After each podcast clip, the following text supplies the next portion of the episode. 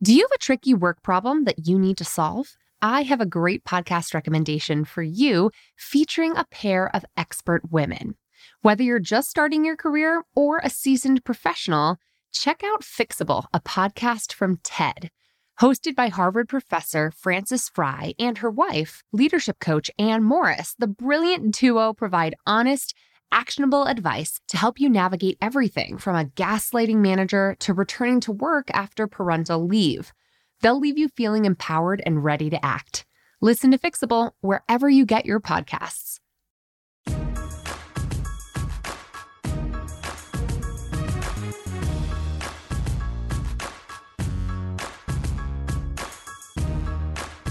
Welcome to Bossed Up's 100th episode. How incredible is that?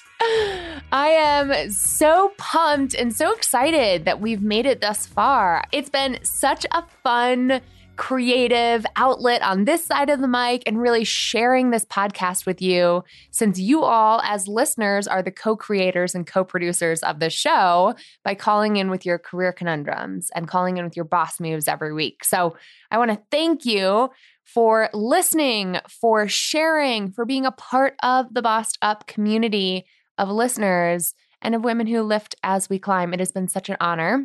This is now the longest I've ever served in any podcasting capacity since I have recently surpassed the amount of time that I was co-hosting the Stuff Mom Never Told You podcast, which makes Bossed Up the bigger podcast contribution that I've made to the world thus far. And it makes me so proud to have an independent production like this one that's grown so much and that has turned into such a huge part of how I do what I do. So thank you for the privilege that it is to be in your earbuds every week. For all of you who subscribe, for all of you who listen loyally, you make a huge impact on my career.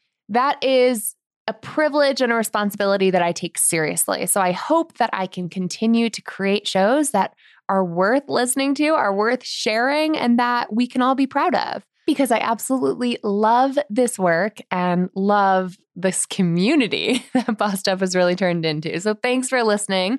As my thank you, I'm doing a 100 episode giveaway.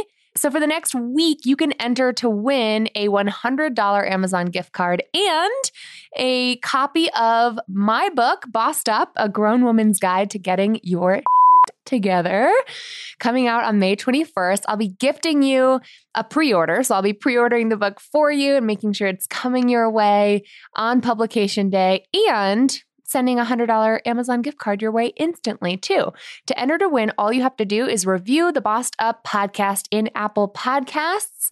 Make sure that you not only give it a star review, of course, 5 being the best, but also share your comments. So if you're listening in the iTunes app or in the Apple Podcast app, scroll all the way to the bottom, leave your review by hitting the stars that you see fit. Hopefully you feel like a 5-star review makes sense, and then weigh in with your commentary. Once you've done that, just take a screenshot or a snap of your review and share it in the Bossed Up Courage community on Facebook. I have a thread that I've started in there this morning, which is all about the giveaway. It has all the rules of how to enter. And all you have to do is comment on that post in the Bossed Up Courage community showing your review. If you have any trouble submitting it that way, just get in touch with me at emily@bossedup.org and I can help you sort it out. But it's as simple as reviewing the podcast in Apple Podcasts or iTunes, same thing, and then sharing your review in the Bossed Up Courage community on Facebook, which if you haven't joined yet, it really is the best place on Facebook. And I will drop a link to it in the show notes at the tippity top today. So this little giveaway is a token of my deepest appreciation for your loyal listening and for your participation. And as you know, every time you rate and review this podcast, it really does help other people discover it. The algorithms love your comments and loves your reviews. So thanks for weighing in there. And we can spread the Bossed Up gospel and this whole badass community with even more women who could use it. All right, so for today's special episode, I have decided to produce another episode for you similar to what I did last month with Aaron. Aaron, you might recall, was a member of the Bossed Up community who was struggling with how to ask for a raise from her boss. So instead of just answering her question with an expert interview, I decided to have her on and have a real-time back and forth coaching conversation, which is something I haven't done before, but you all responded really strongly to it. I don't know if it was the topic or if it was that format that really worked for y'all, but the download numbers on that episode, Courage to Ask for More, which of course I'll link to in the show notes today, were huge. I mean, a total spike in downloads. So I'm excited to produce another episode following that format today to see if you really like the kind of back and forth model of me providing career advice in real time to the person who's asking about their career conundrum. So today we're tackling a really interesting topic that is specific to this woman's situation. Her name is Suzanne, and she's calling in from Canada with the desire to land a job in Australia. Now, you might think, well, I'm not Canadian and I don't want a job in Australia, which might very well be the case. But for anybody who's looking to land a job in another state, city, or country, this episode is chock full of nuggets of wisdom for you, because the things that I make sure Suzanne's thinking about and preparing for her job search overseas are the exact same things that you need to be thinking about if you are trying to land a job in a totally different town, city, state, or yes, country. So without further ado, let's jump right into my conversation with Suzanne, who is a badass member of the Bossed Up podcast community. I think I called in, and it was almost a year ago. I called initially with wanting help applying for jobs outside of where you're living. Right. And in the past year, things have kind of progressed. I'm still at the job that I'm fine with, but it's not really fueling my fire, I guess, anymore. Sure. And I have always wanted to try living in Australia and doing a working holiday visa or something like that there.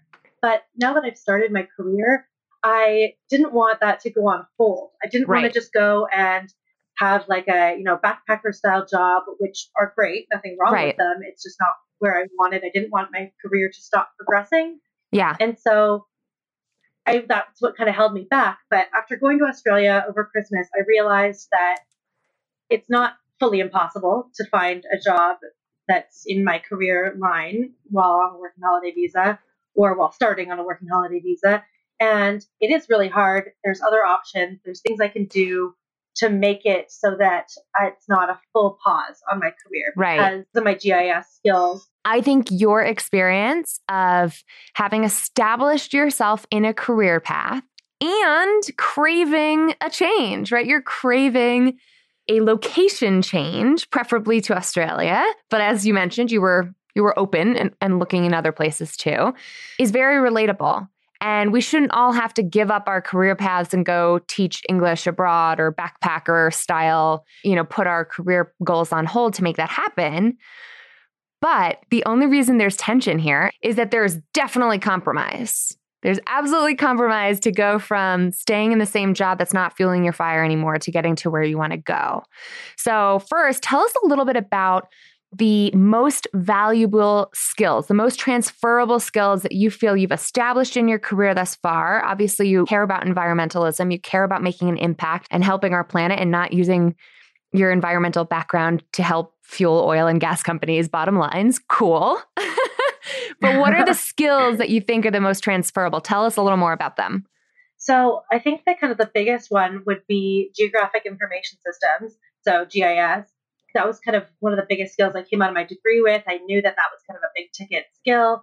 And that's basically all I've been doing for the past 3 years is just working with geographic data and processing it and problem solving with it. So being able to work with certain software and problem solve with certain kinds of data is the kind of number one skill. Yeah. And that is great because anything in science, technology, mathematics, engineering, STEM, any STEM skills that you have established, no geographic bounds, right? Oftentimes it's mathematics that they call the language of the world, right? Because it transfers across cultures, across communities, across even language barriers. But here you are in Canada, not facing a language barrier issue because you're trying to get to Australia, although some of my Australian listeners might argue that sometimes we don't speak the same language. But this is a really important key point For folks who want to make a big geographic transition, you have to first get super clear on what makes you a valuable member of the global workforce. What are the limited skills that you have that are transferable in that they are of value to people in another country or in another city if you're trying to make that kind of a transition? So identifying your GIS skills, huge first step. The next step is to think about what is the ideal audience? Who, in terms of companies, organizations, initiatives, governments, who is interested in that skill set? Do you have any sense of that in terms of Australia, your target audience there? No, that's a good question. I would prefer to be using them in a space that is either governmental, you know, public policy planning would be great, with NGOs or kind of nonprofits working in the environmental space, using my skills in a surveying capacity or in a planning, research, advocacy kind of platform. But I know that it would be also marketable for businesses who are looking to plan to expand or are working with natural resources or, you know, about things over large areas that are working with that kind of data. Yep. That's not necessarily my biggest goal with those ones, but it is an option as well. I like that what you already started to do there was order your desires. So you started with government. Government would be ideal. I would say that's going to be a hard one because governments usually don't hire foreigners to be serving in government. So that's a good ideal to have in mind, but it's a hard one. So then you said NGOs and nonprofits. And I'm assuming here, correct me if I'm wrong, it's because we have a perfectly valid reason to believe that NGOs and nonprofits might more closely align with your values around environmentalism, right? Yeah. And so those are number 2 and 3. And then come businesses, private sector folks who you would be willing to work for in this capacity, not the top of the heap, probably because that might get a little more squishy in terms of your values. So I guess I should be more specific when I guess, say businesses, because of course there's a range of goals and types of businesses. And there's plenty that are doing that kind of more moralistic, ethical, goal-minded work that is in the environmental space, especially startups and things. There's lots out there. Totally. Things that just having a profit does not necessarily make it out of my categories, I guess. You're speaking to a very progressive capitalist here, so I'm glad to hear you acknowledge that. But yes, I'm sure we've got folks on all ends of the political spectrum who would agree and disagree with that. But I agree. I think in terms of making your target list, if I were really getting clear first on what makes me a valuable candidate across the globe, across cities, across continents even. And then second of all, start really figuring out what are the fields, what are the industries, what are the associations that might have embedded within them a valuable list of Australian companies that are looking for that kind of talent. When Brad and I were strategizing to get him a job out here in Denver, granted, a much smaller leap from DC to Denver than from Calgary to Australia, but we took a comparable approach by first saying, okay, what are the kinds of companies that exist in the Denver metro area? And let's just do as much research as possible to make a hit list. And honestly, it's hard to start when you don't have an existing network, and you traveled there this past holiday season, which is great. But also, there's plenty that Google can serve up for you. And we made a hit list. And when we did have the opportunity to come to Denver a few months later, really for the sole purpose of putting feelers out there into the job market for Brad, he went to 20 or so offices in the span of 2.5 days and had coffees and basically drive-by meet and greets with as many people as he could possibly get to open his emails and agree to have him over.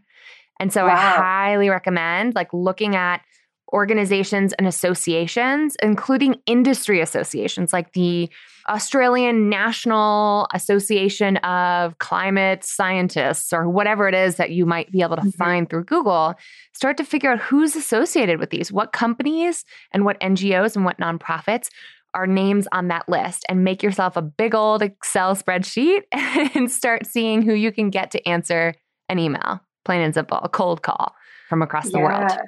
That's a great idea and a great way to, I feel like sometimes it's just swimming blind with these things. And that's totally. Such an easy way to categorize it. That yeah. Makes so much sense. Well, here's the problem. And I just ran into this when I started planning my book tour. Something as massive as a career shift in this way can feel so overwhelming that you don't know where to begin.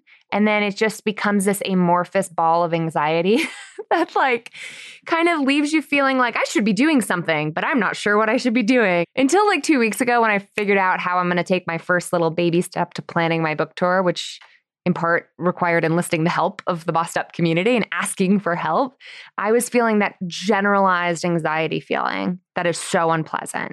Honestly, sometimes just making a list, like having a targeted list of organizations is a great way to start with any job search that is taking you to a different place. But the next thing I was going to ask you about is really thinking about networking. It's such a amorphous catch-all term. But once you start doing your due diligence and doing a little bit of research and getting a list together, do you have any contacts in Australia writ large, the country as it currently exists? Yeah. So I did send a message to my friend's sister last week. She is actually just moving back to Canada after spending the last, I think, 8 years living in Melbourne. Wow. Yeah. And she's got her PhD. She was doing her PhD down in Melbourne. She's an urban planner, works in like studies urban planning issues. And amazing. Of course, like had lots of connections at the university down there. In, you know, a geographic space. That is huge. So what did you ask her when you emailed her? So I asked her, I said that I noticed that she was back in Canada, asking who she was, and told her that I was really enjoying kind of following her career from afar. And I was wondering if I could ask her some advice. Yeah. I could drive out to Canmore and buy her a coffee. Brilliant. I'm so glad. Clearly, you've been listening to this podcast because that is exactly what I would advise because it's different if you have a phone call. Phone calls are not bad if you can't swing it, but this sounds very much worth the drive. So I recently had this great meeting with a Bossed Up community member named Sarah, who has this awesome career blog called The Juggle. And she noticed, because she follows me on Instagram, that I was going to be speaking at the SMPS Southern Regional Conference as their closing keynote in San Antonio. She drops me an email. I think it was actually a DM originally via Instagram saying, I'm in Austin, but I would love to come up and have dinner with you if your schedule allows or have lunch with you. And that is such a smart ask because Sarah and I covered such a wide variety of topics. We were sort of able to exchange so much more information over a meal. And a meal turned into a drink. It turned into like, she drove me back to my hotel too. Like we had a long conversation. It was awesome. And we were just really getting along. But the possibility of that happening over the phone is much less, right? So I always recommend trying to, even if it takes a 2-hour round trip drive, you will get so much value out of a conversation like that because you never know who that person knows and who she's met over the last 8 years in Australia that can lead you to a foot in the door. It's really interesting. Like the point is you never know who sister, cousin, auntie, friend, whoever knows something. And so I would also encourage you to tap into what I call grass tops, not just grassroots, because you've got a friend who's got a sister. I would also think about university alliances. Are there any Calgary to Australia connections you can tap into? Even the Bossed Up community is kind of like tapping into a grass top because what you're really looking for is someone who can connect you to a whole listserv of people, right? Yeah. When I was just starting Bossed Up, I was looking to get in touch with cognitive scientists who studied behavior change. And that's why we have the whole planner right now is because I emailed my old cog sci professor and he said, you need to ask this listserv, which is full of people who focus on like free will and behavior change. And I sent out a cold email to a listserv, and that is how Anastasia, my longtime advisor and Bossed Up board member, and I found each other. So I would encourage you to look for grass tops, go to the Bossed Up Courage community and say, who in here is from Australia? Who in here has worked in advocacy around geographic advocacy or environmental advocacy, and see how you can weasel your way to a connection as well. Yeah, that's awesome. Well, and I'm glad that it's really validating because that's something I had been thinking about doing because, you know, I'm aware that if I did get the working holiday visa in order to get a second year or a third year for Canadians now, you have to have done 3 months of farm work or regional work. Mm-hmm. And so, you know, I'm aware of that. Like if I could get sponsored and not have to worry about the working holiday visa, then that's great. But right. Got to plan ahead. And there's this, one of the kind of first really big teachers of permaculture theory and practice is based out of Australia. And I'm fascinated by permaculture. And I think that if I had to do some farm work, that wouldn't be the worst thing, because it's something I was kind of interested in school. And that if I'm going to have to do it, that I should reach out to him. I looked at his website, and it was, you know, on the careers page, it was literally just saying, hey, I don't really have anything, but send us an email and we'd love to talk. And so I think that that's something that I would definitely want to do before heading down there to, you know, even if I couldn't work for him, that like he would probably have a connection of a lot of different, you know, organic and permaculture type farms that might have opportunities. Yeah. It's funny. Academics, you never know like who can actually help open a door, because academics themselves often don't make the hiring and firing decisions and fellowships and all those things like grants. And there's just a lot of bureaucracy in the higher education, but it can be done. It's absolutely a path forward to getting a visa, like you said, which I want to talk more about in a moment. But one other thing to consider when you're emailing professors or researchers, first of all, they love to hear from their fans. So if you are a fan of anyone's like wonky academic research, you better send them some fan mail, because they love that shit. These are not pop scientists, right? Like they want to know that their work is being read in the world. And so you'd be surprised how much of a response you might get. And then second of all, consider asking for fellowships, because, and I don't know how this would play out in the, in terms of visas internationally, but fellowships are often easier for people to commit to because it's a short-term single chunk of money. They're not trying to advocate for you to get a salary, which is a lot harder to get because that's an ongoing commitment. They can't fire you unless you've done something terrible. It's a bigger hurdle bureaucratically to get approved on the budget. So sometimes academic fellowships or internships that are paid are easier for getting your foot in the door. But let's talk about visas for a moment. Clearly, you've done your research. That's absolutely essential to figuring out how to get a job in a new place if you're traveling internationally. So what does that look like here? Tell us the difference between a working holiday visa. And of course, to anyone listening, do your own homework, because the laws between countries are different a lot of the times, especially in this very nationalistic rising climate that we find ourselves in globally right now. And this podcast will hopefully be dated in a year when we hopefully aren't heading in these like closed borders types conversations anymore. But what does the working holiday visa option look like? And what does getting sponsored look like? So for working holiday visas, it's open to people from a lot of countries, not all, but Canada, US, UK kind of thing, for people under the age of 31. So if you're under the age of 31, you can get a working holiday visa, and they're done a year at a time. And some countries have an option to extend for a second or third year, but that's with having done the regional or farm work. How interesting. I didn't know that was a thing. Let's spread that news far and wide. Yeah, it's pretty cool, but they very much regulate it so that they want you to do holiday type jobs. So there's restrictions on it. So the thing is that you have to, you can't have like a permanent position somewhere, and you can't work somewhere longer than 6 months, I believe. Oh, so it is like for people doing like a gap year work study, play study, you know, like, okay. Interesting. Exactly. So from what I've heard from friends is that, and some of the research that I've done on YouTube and things, is that lots of times people, if they find a more permanent career type job, they will kind of work the probationary period. And if they kind of have this agreement with the employer from the get-go, they'll hire them for the probationary period on the working holiday visa. And then after about 3 months or however long that probationary period, then they start the process of getting them applied for, I think there's two different kinds of visas. One gives you a path to apply for permanent residency and the other doesn't. Right. But there's some more weedsy stuff on those. Yeah. But then, that's how a lot of people get those visas. And from what I understand, getting sponsored by a company is in some ways a little bit cumbersome for the company themselves in that they need to say, hey, we looked for talent in our own country first, but we really need her to move here from Calgary. So that's you need an organization that really wants you or a person within an organization with whom you've built some goodwill. It can be challenging to land that kind of a relationship from afar, which gives me and you, it sounds like, good reason to think you might be better off going and figuring it out once you're there.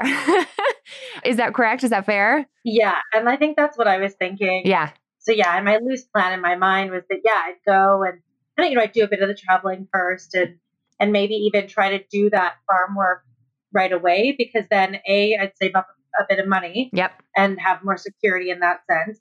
And B, then if I did get a good job, they wouldn't be afraid of me having to leave right away to be able to go do farm work so that I can stay in the country. I see. So I think that that's like a nice relief for them if it's like, oh, you've already done it. You're eligible for that second year already. Yeah. If things don't work out or if things are slow on their visa or whatever. Yeah, totally. I think that's a solid plan. It sounds nerve-wracking, right? Because that's a big risk that you're taking on. Yeah. But here's what I would argue, and this is where just the reality of compromise comes into play here, is that the more preparation you can do now, the more advanced networking and relationship building you can do from afar, the faster your pathway to a job that fuels you, that fires you up in the place that fuels you and fires you up that you want to get to, the more quickly that path becomes visible. Because at the end of the day, with deadlines related to visas, with being across the world, right, there are going to be pluses and deltas, right? Things that are great and things that have to change to be better. And so accepting the inevitability of compromise might look like, okay, I've got this list of dream organizations that I'd love to work for, but right now I can just get a job working here in the place I want to be. And I can justify settling for that as part of my longer term plan. Mm-hmm. So I'd ask yourself to think really critically, what are the compromises you'd be willing to make to get your butt to Australia and not compromise your entire career path, of course, but how much time would you be willing to give yourself to place those bets? That's a good question. I mean, the impatient side of me wants to be like, okay, I want to get there by June. But the realistic part of me knows that that seems hard, A, for saving money and, B, just for getting all the logistics sorted, that rushing it doesn't help me necessarily. So I think that within a year would be great. Yeah. I would like that.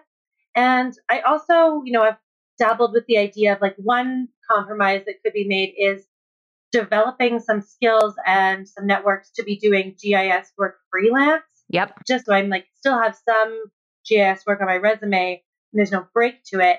And if I need to, if there are money as well as, just keeping those options open. I think that's a great idea. So just have those option Bs handy mentally, because there's no failure in taking a step back to take your next step forward, right? What we're talking about is making a big change for lifestyle reasons, right? It's not like you need to get the hell out of your job right now, but you want to change your lifestyle, and more power to you, because that is worth your effort.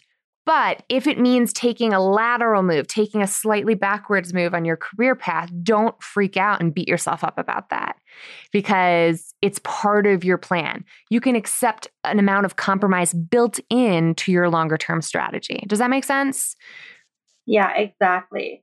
Yeah. And I think that ties in with some of the compromises that I already do kind of have to make on a day-to-day basis, just with some of my health issues. I know that I need to set myself up for success. Yes. Otherwise, I could, have exacerbate my symptoms or put myself in a worse situation that I don't want to just jump into anything or crush it or, expect that I'm going to get all of these things with no drawbacks, because I've had that experience. I've gotten myself into sticky situations as I've learned to cope with my mental health. Right. Let's talk more about that, because I'm so glad you brought that up. It's such a big piece of this puzzle, right? We're all striving for career promotion, really, for lack of a better word, right? You want to keep your career moving. You want to head to Australia because it'll improve your lifestyle and it gets you out of Calgary. No offense to Calgary, right? But like new scenery, yay.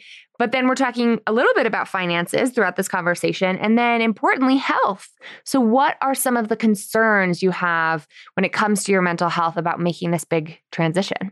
So, I mean, I'm smart enough to know by now that I've traveled with depression enough times to know that just because I'm in a new place doesn't mean that all my problems are solved. Yeah. Wherever you go, there you are.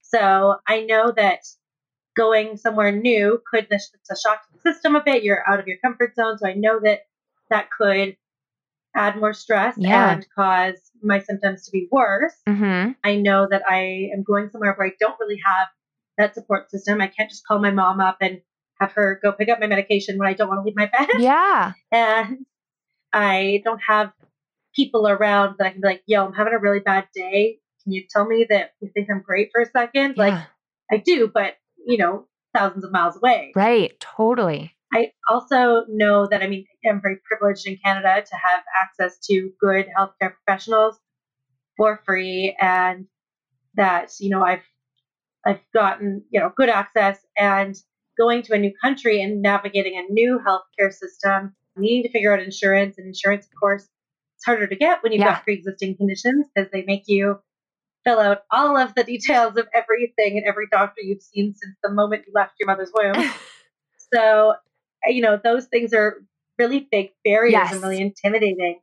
And so I want to make sure that I am not rushing and that I have, you know, those things pre-planned out, and that I don't want to go and not have healthcare and be really stressed out and not, you know, have a resource network to be able to tap into. I think it's fair to say that this is going to be a stressful transition already. So going in with your health feeling in a place of pretty good homeostasis and feeling like you know what your options are, you know what your resources are, you know that you'll have access to the kind of care you need to handle and weather this undoubtedly, predictably stressful transition is so key. We did a great episode with Dr. Monica O'Neill about mental health conversations at work that I'll link to in today's show notes too. But something to really think about when it comes to changing your whole scenery, as you've alluded to with a location change. It goes back to what I remember being briefed on when I studied abroad. I studied abroad in London 12 years ago now, in 2007, and I loved every second of it.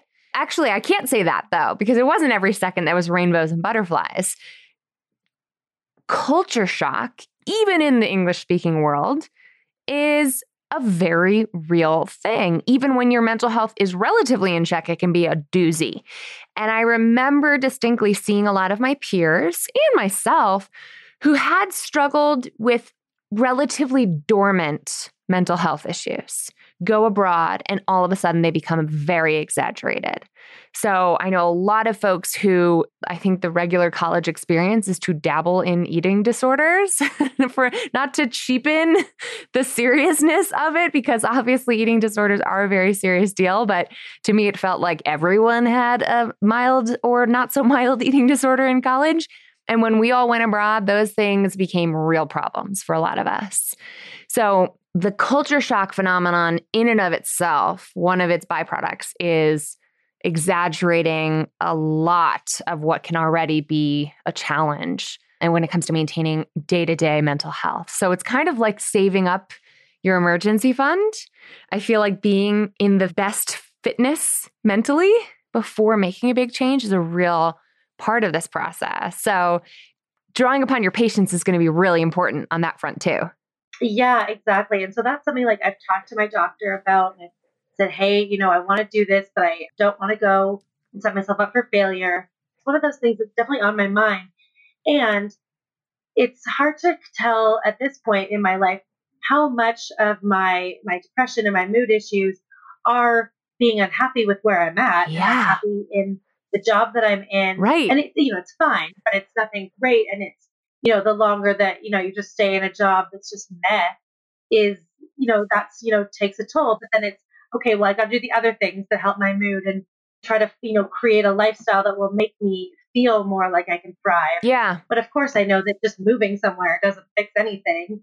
it might fix one or two things. I see your point, though. It is a bit of a catch-22, because maybe what you're saying is that me saying to be, in the best mental health of your life before you make this big change is a really impossible standard, especially if making the change is part of what's going to fuel your progress in your life and that feeling of forward momentum, which is inherently motivating and uplifting in a lot of ways. Yeah. Like I think it is and it isn't, right? I mean, I think that, I can't change some things right now, but changing all the things that I can is important. And that was something as soon as I got back from Australia and made an appointment with my doctor, because I was like, okay, I need to get this sorted, because it's been a long time of just being very kind of average in my health and even dipping down to not great. Right. And so just kind of saying, look, I'm sick of just waiting to feel good. Yes. I want to do is get me to feel as good as I possibly can.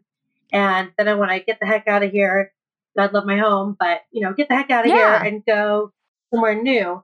So we made a plan with that of, getting back in therapy and really figuring out my meds and just getting that as good as we can. Yeah, I think that's exactly the answer, because just like making a plan for your job search, you've got to have a plan on lock for your health and for your savings, for that matter. So it's sort of like taking a very holistic approach, which is something I care a lot about, obviously, but taking a really holistic approach to your career transition and thinking, how can I make this big shift without compromising my mental health, or with a plan in place for maintaining my mental health?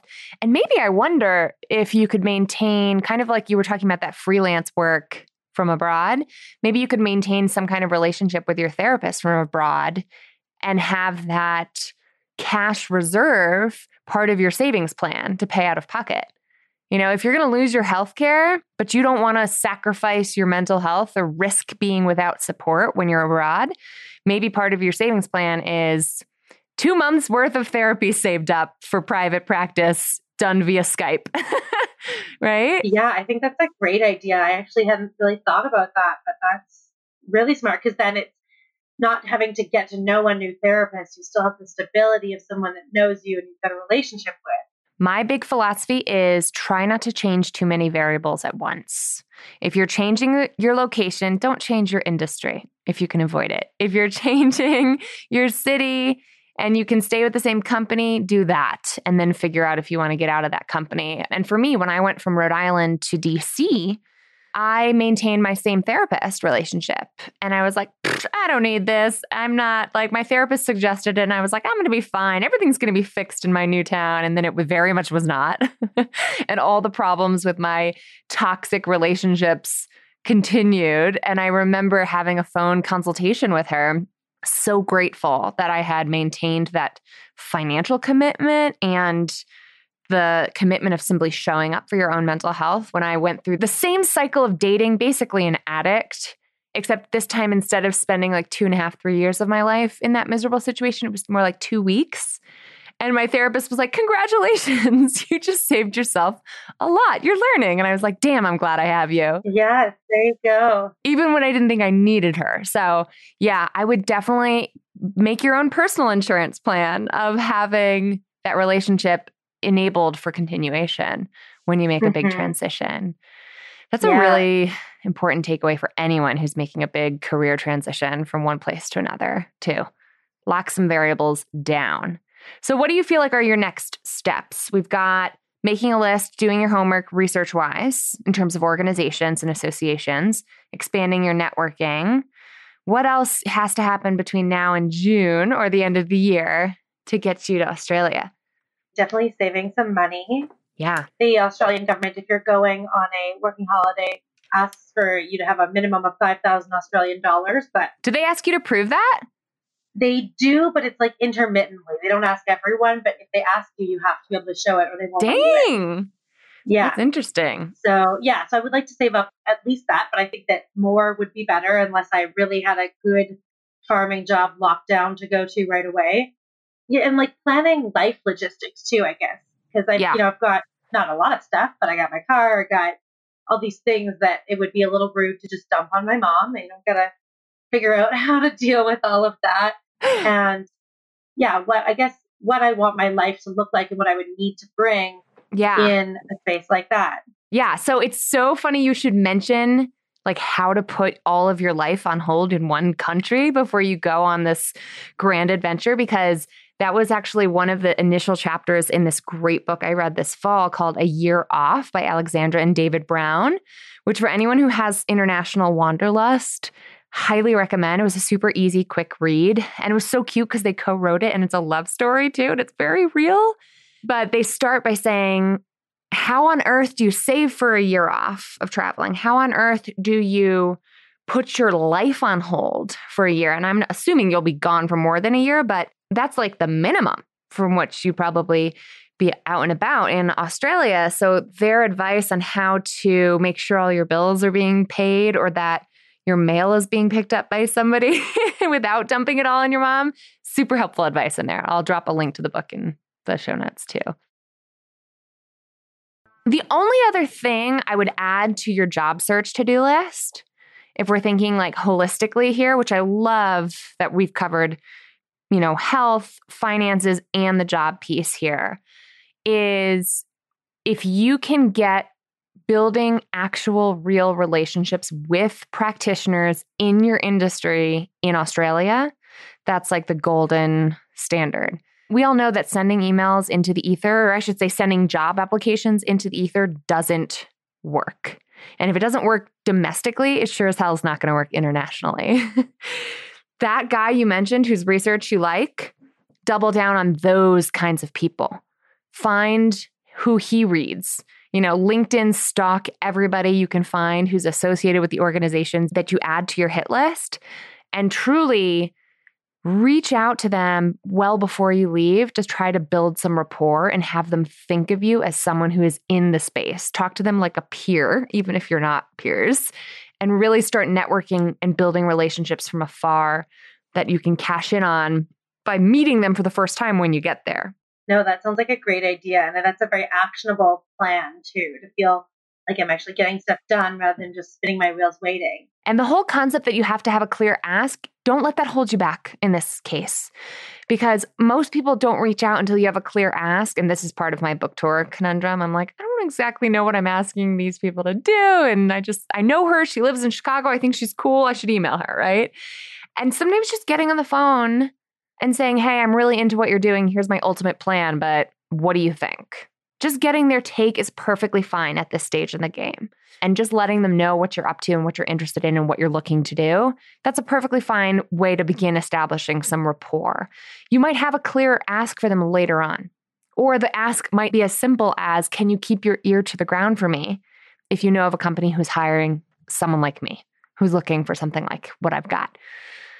But those relationships, even built through emails and Skype, can be huge advantages when you get on the ground there. Yeah, no, I definitely think I will do that. You don't have any plans to go back to Australia for a quick visit before you make this big move, do you? Probably not. No, I feel like if I'm going to buy another plane ticket to Australia, I should make it the one. Yeah, the one-way one. The one-way one, yeah. I love it. No, if it were anywhere closer, I would recommend going in person, showing up.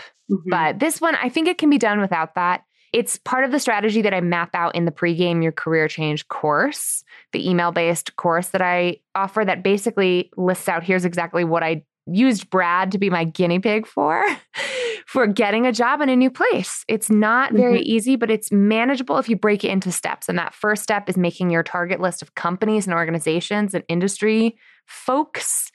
Second step is sending out emails, trying to build rapport from afar. And then the third step, let's say you get the working holiday visa, you're farming. So what? You're there, right? You are in the vicinity.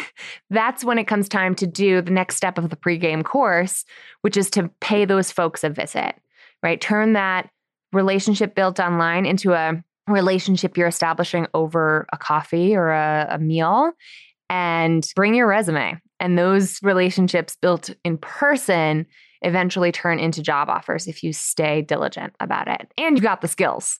You've already done that first part, which is the hardest, is establishing your international marketability. So kudos on that front. Yay. It sounds like you've got a lot on lock. I'm not going to say this is easy, but it sounds very doable. And I'm looking at the map behind you thinking like, yeah. Hey, you're not that far from that pink continent right there. I'm not. No. And now it's time for this week's Boss Move Moment of the Week. Hi, my name is Alexis. I'm calling from Boone, North Carolina. And my bossed up move of 2018 is graduating college a semester early, finishing with a 3.92 GPA, and getting accepted to a Doctor of Physical Therapy program.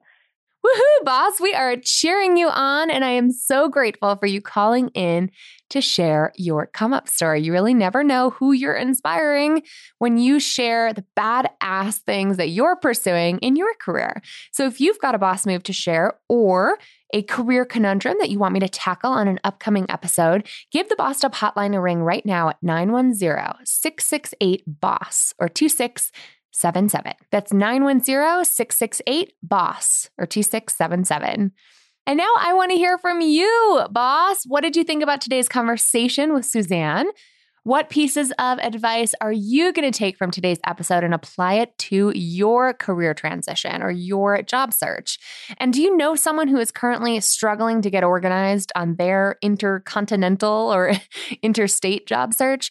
Do me and them a favor right now and share this podcast with them far and wide. If you found today's conversation helpful, I'm sure it can help those friends of ours out there who have yet to stumble upon the Bossed Up podcast themselves. And I so appreciate whenever you take a moment of your time to share this podcast. It's truly the best compliment you can pay me and the highest form of flattery. And on that very same note, I want to give a huge shout out to the Bossed Up Book Tour Street Team. The Street Team and I had our first call last week, and it was so inspiring to chat with women from all over the country and in Canada. Shout out to my Canadian listeners who are helping organize events and raise awareness of the Bossed Up book. If you haven't pre-ordered your copy yet, make sure you do so today at the link in today's show notes, because the Bossed Up book is gaining a lot of momentum as we gear up for my book tour this spring. And keep an eye out soon, because I will have more events and dates and places to announce as to where you can meet up with me IRL and have a signed copy of the book in your hands soon after publication day on May 21st. But make sure to pre-order yours now if you really want to get your hands on this book, which is chock full of research-based advice and real stories from women in this very community who have navigated the challenging, choppy waters of beating burnout and seeing yourself as the boss of your own career trajectory, and then taking big risks with the kind of resilience that it takes to see our goals through even when they're long and complicated.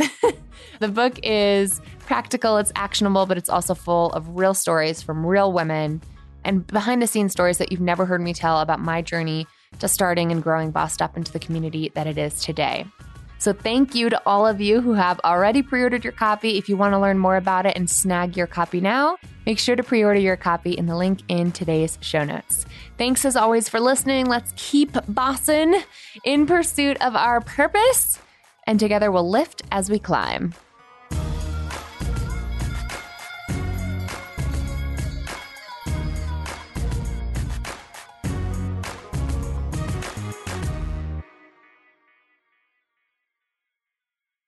Let's face it, speaking up at work can be really hard to do, especially for women and women of color. When the stakes are high and you've already worked so hard to just be the only woman in the room, and you want to get everything right, you want to have all your facts and figures accurate before making your voice heard, it's just so much easier to stay silent instead. Researcher Deb Chajanski calls this loss of voice phenomenon, and it actually emerges in adolescent women at greater rates than men, and it sticks with us for the rest of our lives. Self-silencing behavior can actually become an unconscious habit unless we consciously engage in practicing our assertive communication skills. And we here at Bossed Up have set out to help women like you do just that. Speak up, my live assertive communication course is back open for enrollment, and we're kicking off a new cohort launching this June. Over the course of 8 life-changing weeks, you'll have access to interactive online curriculum and live weekly practice sessions where you, Irene, and I, and a cohort of fellow Speak Up bosses who are owning their voice, overcoming the social messages that have taught us to keep silent, and really learning to strategically and assertively communicate when it matters most, will actually have the practice time to rewire our brains, create new neural pathways, and build better habits when it comes to speaking up with confidence and precision and assertively communicating in the workplace. Learn more and enroll today to secure your spot at bossedup.org/speakup. That's bossedup.org/speakup.